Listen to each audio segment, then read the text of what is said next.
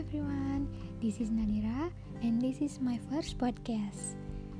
This time, I want to discuss about the film The Social Dilemma, which is currently popular in Netflix. First, what is the synopsis of the film?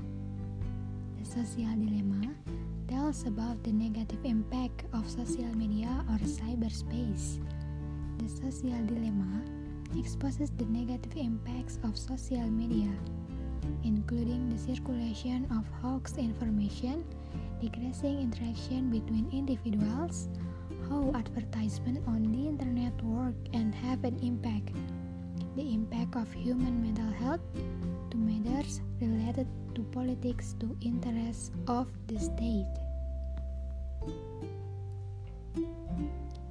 In my opinion, this film is trying to make us aware of the dark side of the internet. So far, the social media that we always use to entertain, we think all data will be safe even though someone could steal our data. Then the internet also has many negative sides, such as the many hoaxes. News that spreads even though it is not necessarily true that it will provoke the public. For that, we need to be careful from now on.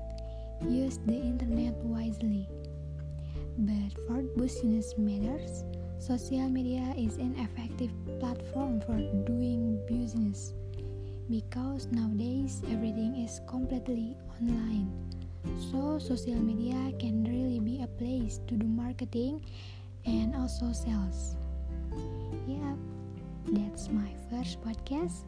Thank you and see you in the next podcast. Bye.